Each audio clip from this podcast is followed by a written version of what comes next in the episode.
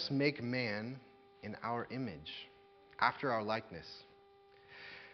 And let them have dominion over the uh, fish of the sea, and over the birds of the heavens, and over the livestock, and over all the earth, and over every creeping thing that creeps on the earth. So God created man in his own image. In the image of God, he created him. Male and female, he created them. And God blessed them. And God uh, said to them, Be fruitful and multiply, and fill the earth and subdue it, and have dominion over the fish of the sea, and over the birds of the heavens, and over every living thing that moves on the earth. And God said, Behold, I have given you every plant yielding seed that is on the face of the earth, and every tree with seed in its fruit. You shall have them for food. And, uh, and to every beast of the earth, and to every uh, bird of the heavens, and to everything that creeps on the earth, everything that has the breath of life, I have given every green plant for food. And it was so. And God saw everything that he had made, and behold, it was very good. And there was evening, and there was morning, the sixth day. Let's pray together. Our Lord, we thank you uh, for your word. How many times we've come to even short, simple passages like this, and we behold wonders again and again in them. That your word is, is so true. It explains our world, it explains um, ourselves uh, to us, and, uh, and it explains you, and it shows us the character of our God. We ask that you would send your spirit now to open these words to us, um, that uh, you would uh, stir in us a longing to know you, to trust you more. And also that you would take these words and would teach us as a church um, to care for one another and to care for our souls and to care for each other's souls.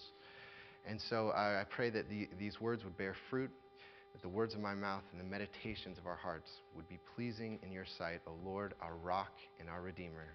We ask this in Jesus' name. Amen.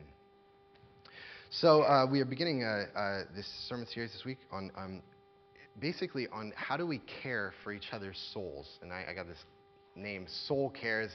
I think that was coined by Larry Crabb, who's kind of a Christian counselor kind of guy. And um, and uh, the idea for the series comes from you know many people that I've talked to in our church. Um, when we come to a, a church context, what many people long for is they want to be in a community where people are pretty honest about what's really happening in their life. You know, that, that churches are kind of notorious for being communities where people put on a show, put on a mask, and they pretend to have their whole life together, and then they go home and maybe their home life's a wreck or their emotional life's a wreck, and, and no one really knows about it, and, and it's all kind of playing pretend. And so everyone says, I want to be in a place where people are honest, where they're real. And, um, but the risk is, that uh, if I really let people into what's really happened, maybe what's happened in my life, what is happening in my life, uh, what uh, is maybe uh, shameful or disappointing in my life, um, what are they going to do with it? There's a tremendous amount of risk in doing that act of, of, of kind of, of opening ourselves up to people. And it takes some skill to know how to handle someone. When someone comes in and, uh, and opens their life to you, there are certain things. How do I, when someone says something that might be shocking, like, wow, I didn't know you had that going on in your life, how do I not run away? How do I not say, hey, listen, I'll pray for you and let's change the subject? Um, how, do, how, you know, how do I just, you know, not be afraid, but actually um, interact with them, engage with them, and, and love them? And, um, and actually, and, and, I think that we need a biblical perspective to understand how to care for one another's souls. How do we hold each other's souls and love and uh, uh, nourish, nurture each other's souls? And I actually, you know, I was talking to, uh, uh, when I, have been announcing this sermon series over the, over the course of the summer, and I've kind of announced it as a lay counseling um, series, you know, that basically you know, many of the things that counselors do for us in our culture, many people are going to counselors and, and paying quite a lot of money so that, you know, someone basically will listen to us and they, and they ask us questions about our lives and draw out our lives. And so I said, you know, why is the church, I mean, so much of what a counselor does, can't we do that for each other? I mean, can't we sit down and listen to each other and, and show a curiosity and an empathy for each other's lives? And actually, I was talking to Randy Williams. Randy Williams is a, a marriage and family therapist in our church, and uh, he uh, and he was saying, uh, and he didn't offer this up. I was just asking him for feedback as I'm entering into this series, and, and he said, you know, I'm not sure counseling is the best word to use for it because many of us, you know, that's scary to us to think, wow, someone's going to really share their problems with me, I mean, don't I need to be like a trained therapist to know how to do that? And, and there, are, there are things. There, there are things that, that we have going on in our lives that we need someone who's a professional to be able to, to handle. And, and that's not a bad thing. And as Christians, we should acknowledge that. But on the other hand, there are many things that we can give to each other as a church and care for each other as a church. And, uh, and that's why he, he, he kind of coined that phrase of just caregiving for one another, uh, caring for each other's souls. So I've kind of titled this um, Soul Care, is the title of, of this sermon.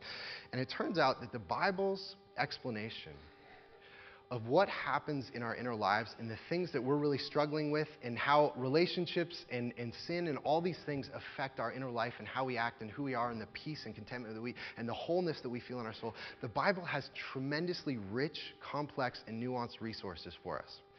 And so I want to spend four weeks exploring what are some of those resources. And, um, and uh, you know, there's a lot to say on it, but uh, one of the practices of our church is when I do these. Uh, these uh, sermon series in August where we take a topic.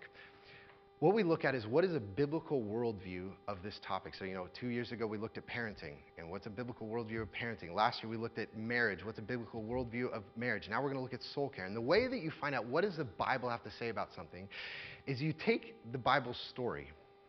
You know, if you're not familiar with the Bible, the Bible is a story that tells the story of the world.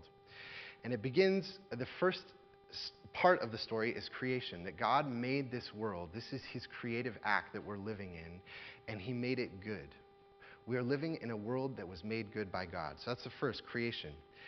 And then uh, the fall, that the reason that the world seems like it's not the way it's supposed to be is because humans have been in rebellion against God. We've rejected God, and we said, we, I don't want you in my life. And so, because of that, we have wars, we hurt one another, and uh, we're cruel to each other, we're self centered. All these things come because we're in rebellion against God. The third stage of the story is that God sends his son Jesus as a redeemer and redeems a people to himself and reconciles a people to himself. And then the end of the story is that when God comes again, he'll make all things right and good in the world again. So the world is going towards a good ending where God will make all things right. So there's four parts of the story creation, fall, redemption, and restoration. And what we're going to do is each of these four weeks, we're going to look at each element of that story. Creation, we're looking at today. Next week, the fall. The week after, we're going to look at uh, redemption. And the fourth week, we're going to look at restoration. What do each of these elements teach us about how to care for each other's souls? And I think we're going to find out they say quite a lot. So, um, so this week we're starting with creation um, and asking this question what does the creation story tell us about what it means to be human? What does it mean to be human? Because if we're going to care for each other's souls, you know, when we say my, my life just doesn't work right, my heart, my soul doesn't work right, my, my, my mind, my relationships don't work right, what is a human for? What, what am I supposed to be? And so we go to the beginning and say, what did God make us for? And uh, this morning we're going to look at five things that this little passage, these little six verses in Genesis, tell us about what a human is, what a human is for. Okay? Five things, and the first is this five qualities of what it means to be a thriving, whole human. The first is this a human is formed by God. A human is someone who is formed by God. And now you see this here in verse 26. It says, Then God said, let us make man in our image after our likeness. Let us make man. So as God is forming, uh, he, you know, and we see in chapter two when he actually makes a human, it, it, describes God as taking, you know, the clay out of the ground and the dirt out of the ground. And he forms it with his hands as like a potter, and uh, you know, making this vessel. And actually, this, this, this, uh, the language that's being used here, where it's talking about uh, let us make man in our image, in the ancient Near East, uh, you know, you had, you know, in, in uh, all through Palestine and in in uh, Asia and uh, North Africa, there were all these kingdoms sprinkled throughout the land, and you'd have these kings in these kingdoms, and what they would do is they'd make these images, these statues, and they'd kind of sprinkle them on the borderlands of their kingdom. And basically, these images marked out to people, if you're coming into their territory, they'd see the image and say, oh, this, this belongs to that king because there's his image. And God is basically saying here, okay, listen, where's my land? Where's my kingdom? It's the whole earth. And what I'm going to do is I'm going to make a statue of me, but um, in order for God to make a statue of himself, it's, it's not, you know, it's not a piece of rock. It's these living, flesh and blood, breathing, thinking, creative uh, statues that are walking around, relating to each other, making families, loving each other. And he's, I'm going to cover the earth with them, and I'm going to mark out the whole earth that this is, this is my land. The earth is my land. And so what we are is we're like these statues that God is, God is making and uh, that he is made in his own image. It's like God is this potter and we're the clay, and he forms us to be like him. We're like artwork to him. And so, one of the first things that the Bible says this is a tremendous statement of human dignity. Um, you know, one of the things that's important to know as we go through this and we think about how we care, understand what a human is, and how do we care for each other and what makes my life whole, is that the first thing that's true about us as humans is not that we're sinners. That's true. That's the second truth. the first truth is that we've been made in the image of God. We have made, been made after his likeness. We're like statues of him. We're his self portrait. You imagine an artist doing a self portrait. How much care does he pour out his soul into? I want to get my self portrait right, okay? This, I don't want to mess this one up. And that's how God is. That's his concern. His, and the dignity that we have for every human being is that we're made in the image of God and that we're his artwork and we're this self portrait. And what that means is that, um, that God's interaction with us is that God presses into us. He's forming us, He's shaping, He's changing. And that what our life is, um, and that God has this sovereign role over everything that happens in our life.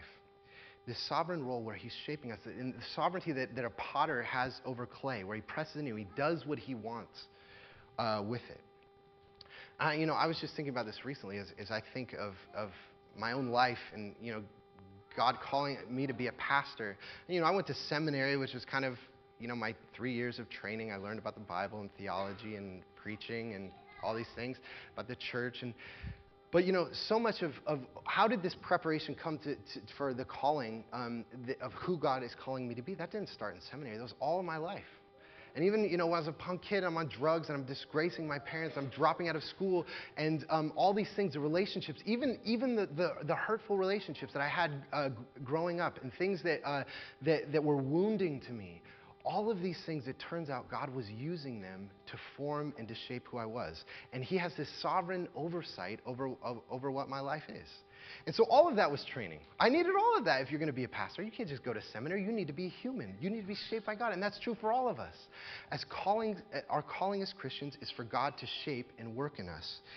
And, um, and so as we learn to understand our own life, our, our own souls, and the souls of other people, we have to have this interpretive lens that there's someone that God is forming and shaping. God is doing something in them. And everything that happens in their life is a part of that storyline that He is doing in their life. Now, you have to be careful with that, right? You know, if someone comes and they share something that's, that's uh, painful, um, that's maybe shameful, and if we kind of just tritely throw out, well, God's working all things for your good, you know, He's shaping you, He's using it to form you, He's the potter, you're the clay.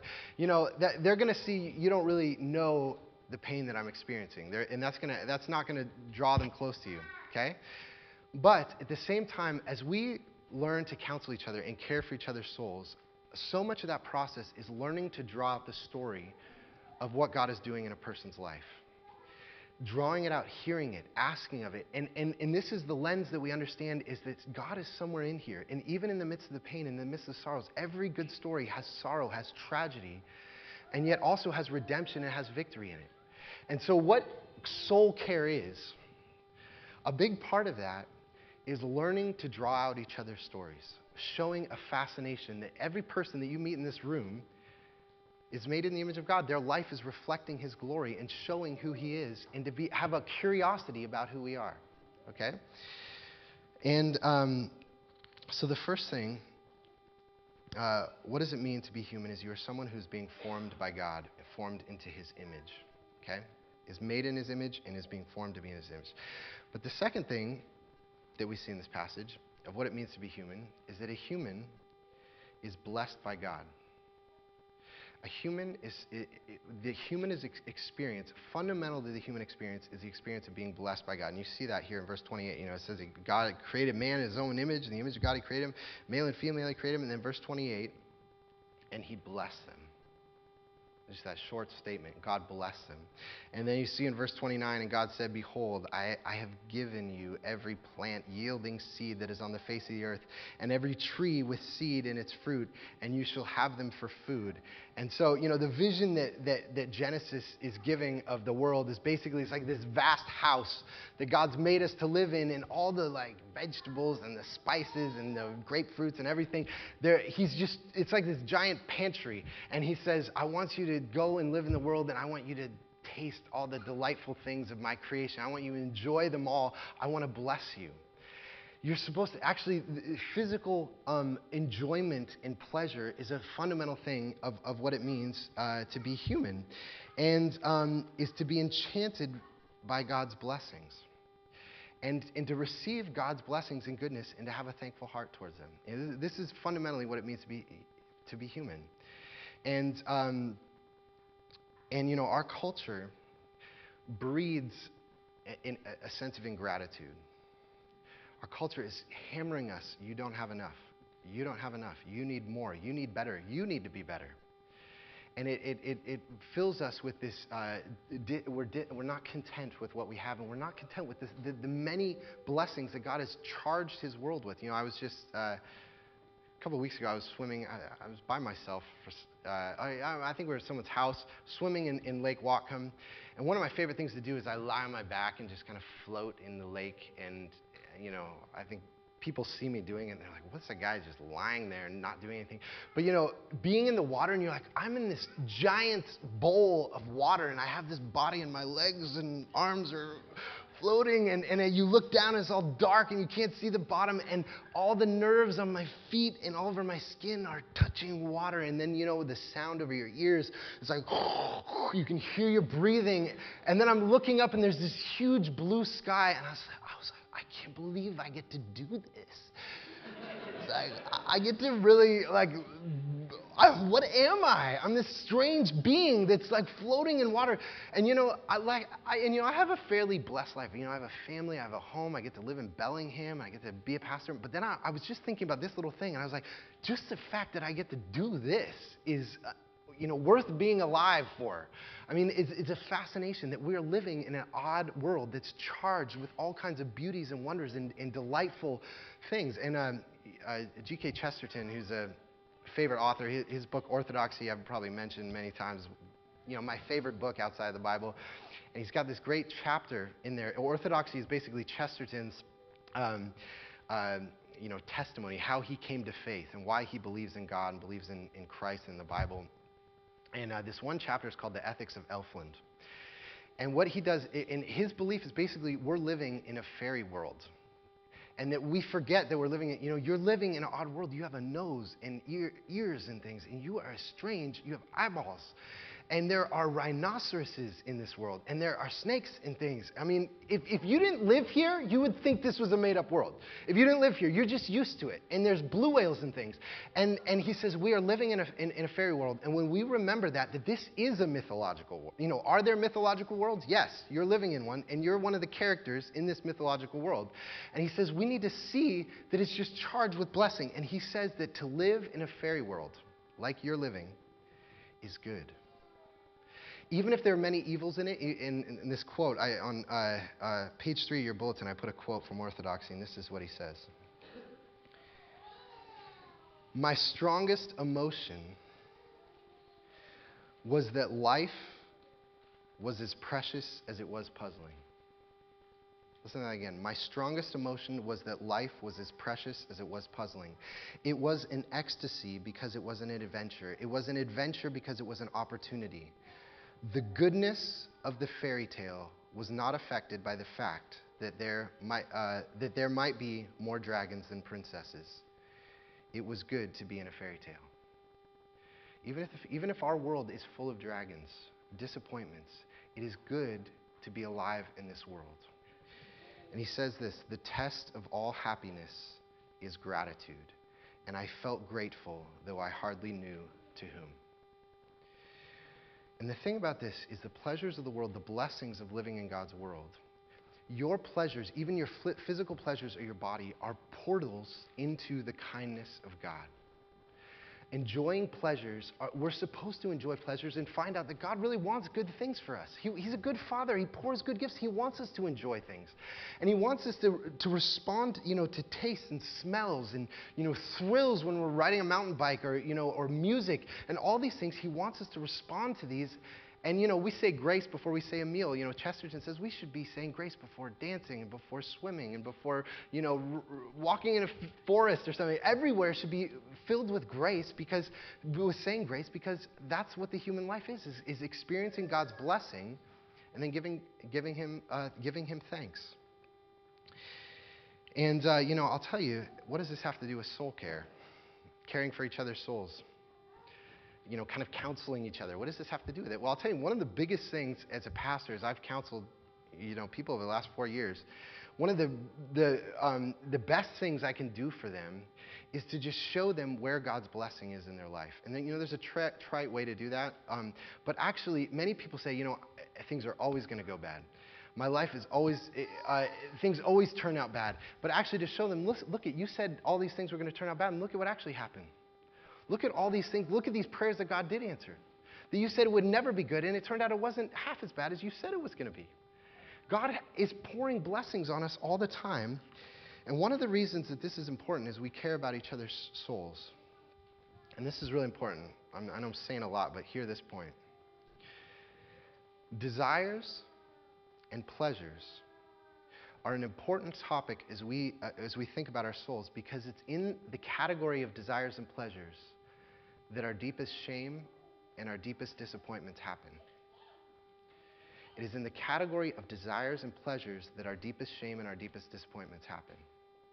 And so to think deeply that actually God wants blessings and pleasure for us. Because for many of us, you know, we look at our pleasures and say, my, ple- my, my desires are wildly out of control. I, they, I desire things that I, I, don't, I know God doesn't want me to have those things. And so we begin to hate our desires. I wish I didn't have desires. My body has desires. I, I hate my body for that. Because my body wants all these things that, that I don't want it to want. And then also, you know, oftentimes we have desires for intimacy with people. We desire to be close to people. And, and the biggest wounds that happened in our life was when we wanted to be close to someone and they used that vulnerability to take advantage of us. And then we say, you know what? I don't want to desire intimacy anymore. I, don't, I wish I didn't even want people. I wish I didn't even want desires. And we deaden desire in us. We deaden it. And yet the tragedy of that is that to be fully alive is to be full of desires, full of wonder, full of asking God for possibilities, and, and to not hate our desires. And at the heart of this, as, as we become whole, becoming whole again means learning to receive the blessings of God and to really believe that God actually does want to bless me. He wants good things. This doesn't mean God wants to make you rich and He wants to get you a Mercedes. That's not what I'm talking about. And you know that's not what I'm talking about. He wants good things, He wants joy in your life. Now, a part of the reason also why we don't allow ourselves to have desire is um, that we say, why would God want to bless me? I don't deserve it. And this is the third thing about what it means to be human. It's not just that we're formed by God and not just that we're blessed by God. To be fully alive is that we're blessed by God. But third, also that we be approved by God. To be whole, to be human, you must have the experience of God's approval on your life, His delight, His pleasure in you. And you see, um, you see this in Genesis 1. You know, Genesis 1, if you know the rest of the chapter, you know, it's talking about God making the world in six days. I'm not going to get into that whole discussion here, but, um, but at the end of each, you know, I think most of the days, he, uh, God looks at all the things He made and He said, it was good. And, uh, and he says, The things I'm making, the earth I'm making, the birds and the fish I'm making, they're good. And he, he takes delight in them. He makes this evaluation. And then on the sixth day, the sixth day is when God makes humanity, makes his image bearers to live. He makes us. His evaluation changes. Verse 31 And God saw everything that he had made now that the image bearers were there too, filling the earth with his presence. And God saw everything that he had made, and behold, it was very good. He looked on humanity with pleasure, with approval. And, uh, you know, just this, this last week, I was uh, on Orcas Island. Daniel and I went to Orcas Island for a couple days to talk about the church, and uh, we went on this little, probably half hour boat tour up the west side of Orcas Island. And, you know, there were all these seals and things. And we went up to the seals, and there was a baby seal on the rock and flopping around, little head, and their little brothers and sisters all. And we're just like, oh, isn't this cool? And you think, God, you know, God's looking at that. God, there's all kinds of seals all over that we're not even watching, that God's watching all the time. He's watching the birds, and He takes delight in them. And, and we feel that delight with Him, and we share that. And what Genesis says is that's, that's only like a half delight compared to what uh, God's delight is supposed to be with humans. What, wholeness of human life looks like is that He looks at us and says, Those are good, the seals are good. But humanity, my image, bears in, in flesh and blood, breathing statues that are walking around creating things and loving each other in relationship, that is very good. That is pleasure, that is delight. And uh, what that means is that, you know, being human, there's these two sides of we receive blessing from God, we enjoy what God gives us, and then He enjoys us as well. And He has to delight in us. And uh, whether you, uh, whether you want it or not, your soul knows that it was made to be evaluated by God. That's what we have in, in Genesis right here is God making an evaluation of humans. And we want we need to be evaluated.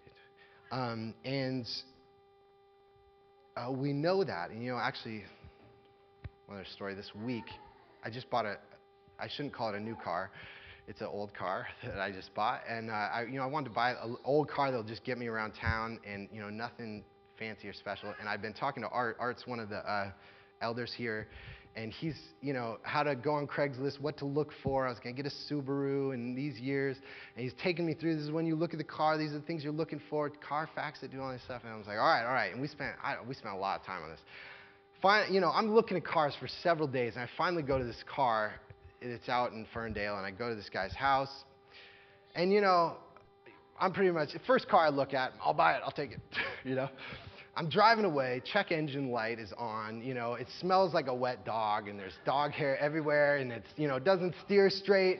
And I'm, I'm not 100 yards from this house. And my mind is just torn with you are such an idiot. You are a fool. Like you, this is the first car you didn't, you didn't even do any of the stuff Art told you to do. And what are you gonna say to him when you show him the car? He's like, this is what you got. And, and actually, I kind of like the car. But, you know, but I'll tell you, it took about three, that was about three days of being torn up of you are such a fool. And what that says is the evaluation of my life, even on something so small as buying this, this you know, used 1992 Subaru car, even something as small as that, the evaluation of my life has not been resolved. It has not been resolved. Am I approved? And actually, my, uh, uh, Mike Kelly, who's a pastor down in Seattle, I texted him and said, Yeah, I think I just bought a lemon. And he texted me back. He said, Yeah, but God loves lemon buyers too. so I said, All right, good. There's hope. There's hope for me. God loves. And, uh, but so much of what drives us in our relationships and our careers is we're longing for this sense of approval, this sense of an evaluation to happen on our lives. And your, your soul is not whole until you know that the evaluation of God on your life is that He takes delight in you. He takes pleasure in who you are, that you would know that deep down. And of course, I just let me just take a minute here to say that this is the essence of what Christians believe. Christians' belief is that we need that evaluation to be whole. And yet, uh, we do many things that, um, that threaten that evaluation. We're sinners. We don't deserve God's approval. And yet Jesus has come and he's taken all our shame on the cross. He's taken the punishment for every wrong thing we've done, and he's given us his approval so that when we believe in Jesus, we have God's delight. And that's why we say, everyone, you need to believe in Jesus because you need God's approval. And the only way to get God's approval is through Christ. And so um, here's, so far, you look at these three things. Sorry, I, I think this is going to be a little longer sermon here. I, am only three fifths, okay? So, uh, so, but you look at these three things here so far, I mean, look at how rich, just in these six verses of what it has, tells us about our souls that we're formed by God and He's the sovereign potter and our life's a story, and that we, our pleasures are, are an integral part of what it means to be human, and yet to be approved by God, to give pleasure back to God is an integral part of what it means to be human. And so much right here already we have uh, that, that will inform how do we care for each other's souls. And, um, and I just want to tell you this that if you're here, if you're, if you're not a Christian, and you feel that your soul is kind of um, uh, splintered, it, it doesn't feel like it works right, your life doesn't feel like it works right. There are many things that you can kind of do to help your life. You know, you can get in shape, you know, you can set some goals for your life, you can get new friends, new relationships. These are all good things. But unless you deal with your relationship with God and these things that are fundamental to your soul, it's just all those things are just like putting a band aid on a broken arm you're not getting deep enough. You are, you know, as Augustine says, famous Augustine quote, you have made us for yourself, O Lord, and our hearts are restless until they rest in you. Our souls are restless until they find rest in God. But this is, this is how nuanced, this is how complex rich the Bible is. Because you expect the Bible to say, okay, you got problems, you you feel discontent, you don't feel peace in your heart, you need to pray, you need to read your Bible, you need a relationship with God. And the Bible said, yes, you need all that. But that's not enough. Because the fourth thing about being human is not just that you're formed by God, blessed by God, approved by God, but also connected by God. And by that, I mean connected to other people. You need relationship. You need connection. God's, it's not, you don't just need a relationship with God, you need a relationship with people. And you see that in, in what it means to be human, right? Verse 26, look at this again. Then God said, Let us make man in our image, in our likeness. All of a sudden, God's talking about himself as an us. So, you know, which there's this kind of plurality to God, and we find out later in the Bible that God is actually a community.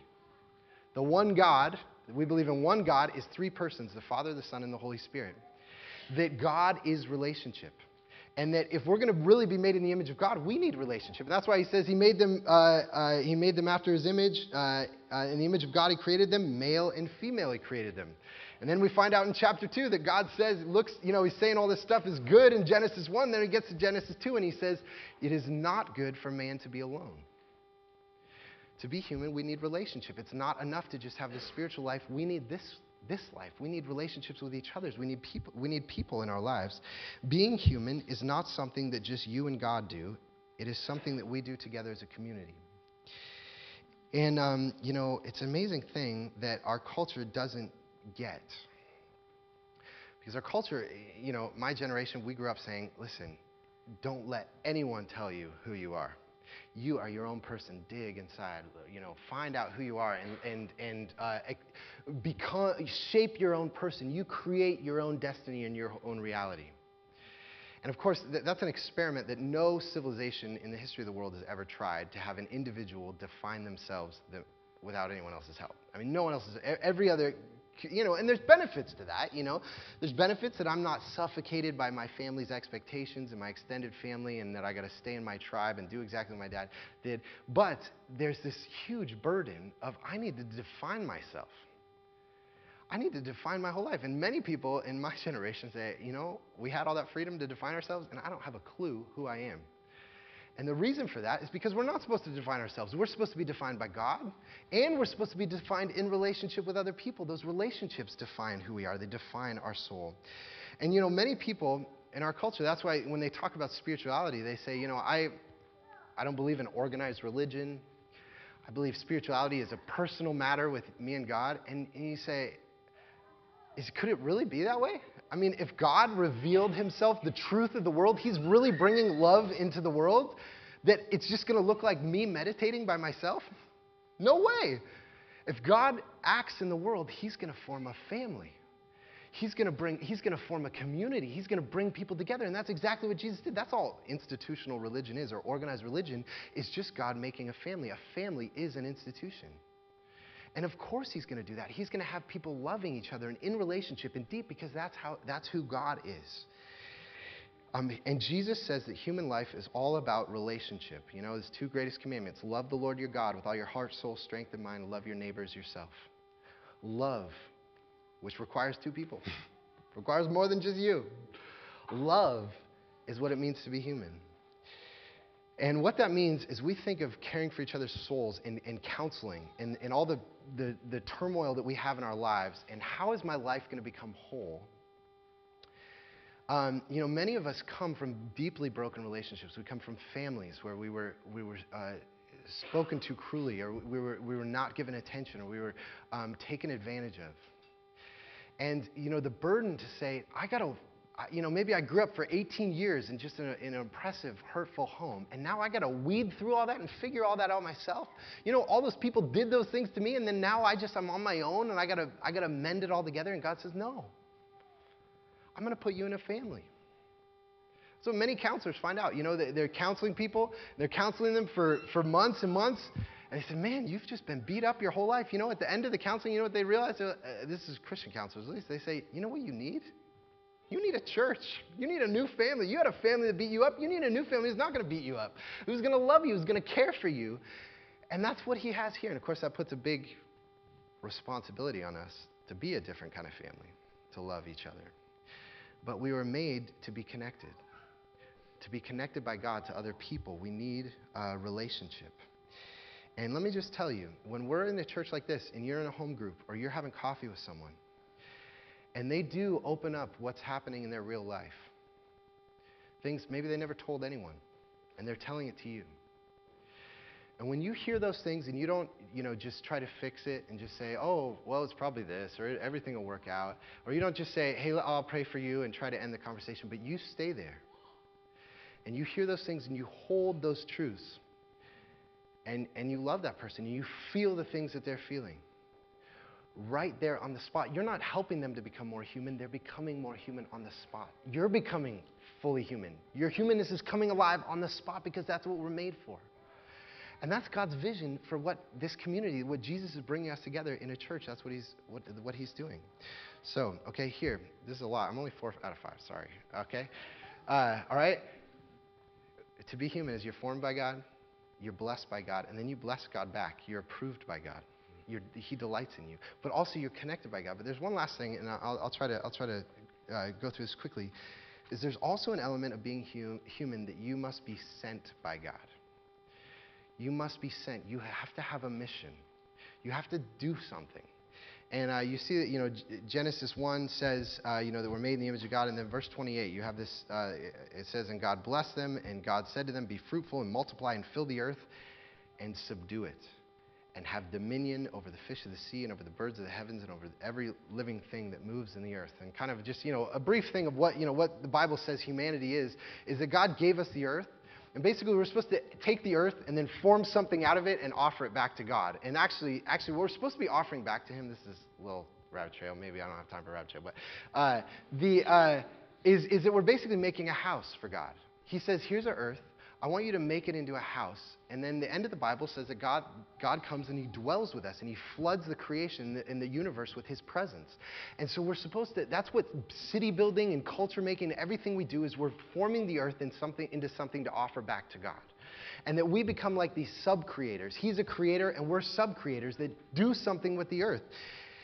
And, um, and, and that's a big part is we counsel each other. And as, you, as we hear each other talking about, gosh, you know, my, my life doesn't work right. What's, what's wrong? Why doesn't my life work right? Part of being human is that we have to do something with our bodies. And there is something to, you know, it may be that our counsel to one another is not just spiritual things, but it might be, you know, maybe it might be good to work out, or it might be good to get a new job, or it might be good to, you know, use your gifts in the church somehow. These, these might be things that, that you need to feel like I'm, I'm, I'm using the gifts that God has given me to serve Him. And that's, that's a very valid thing that the Bible says. It's not just spiritual answers, it's not just relational answers, but it's also this kind of vocational calling answers that I need to do something that makes my life whole. You know, if you're, you know, I know as a guy, it's like just mowing the lawn. I'm like, this is my little kingdom here, and I mowed the lawn, and I feel good, you know? And it's like, wow, great work, Nate, but I don't know. My, whole, my soul feels whole. I feel human. I feel like I'm, I'm what I'm supposed to be. And so it's all these things that we come together. Um, this little passage of Scripture, you see what it says this rich, complex vision of what it means to be human.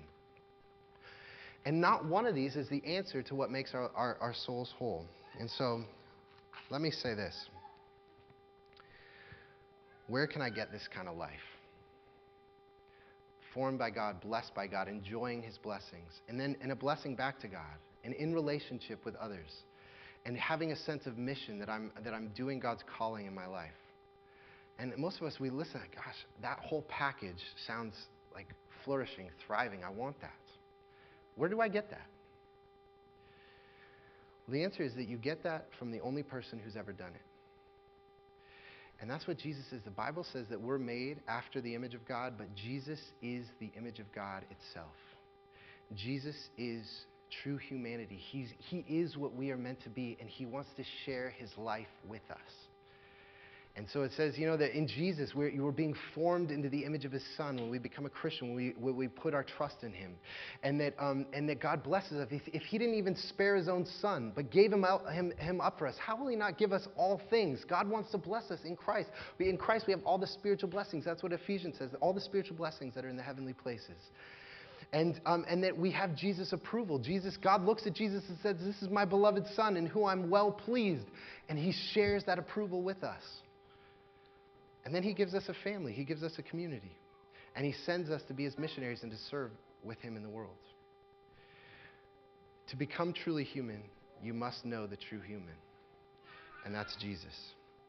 And we become truly human when we decide to follow Him and answer His call. Let's pray together.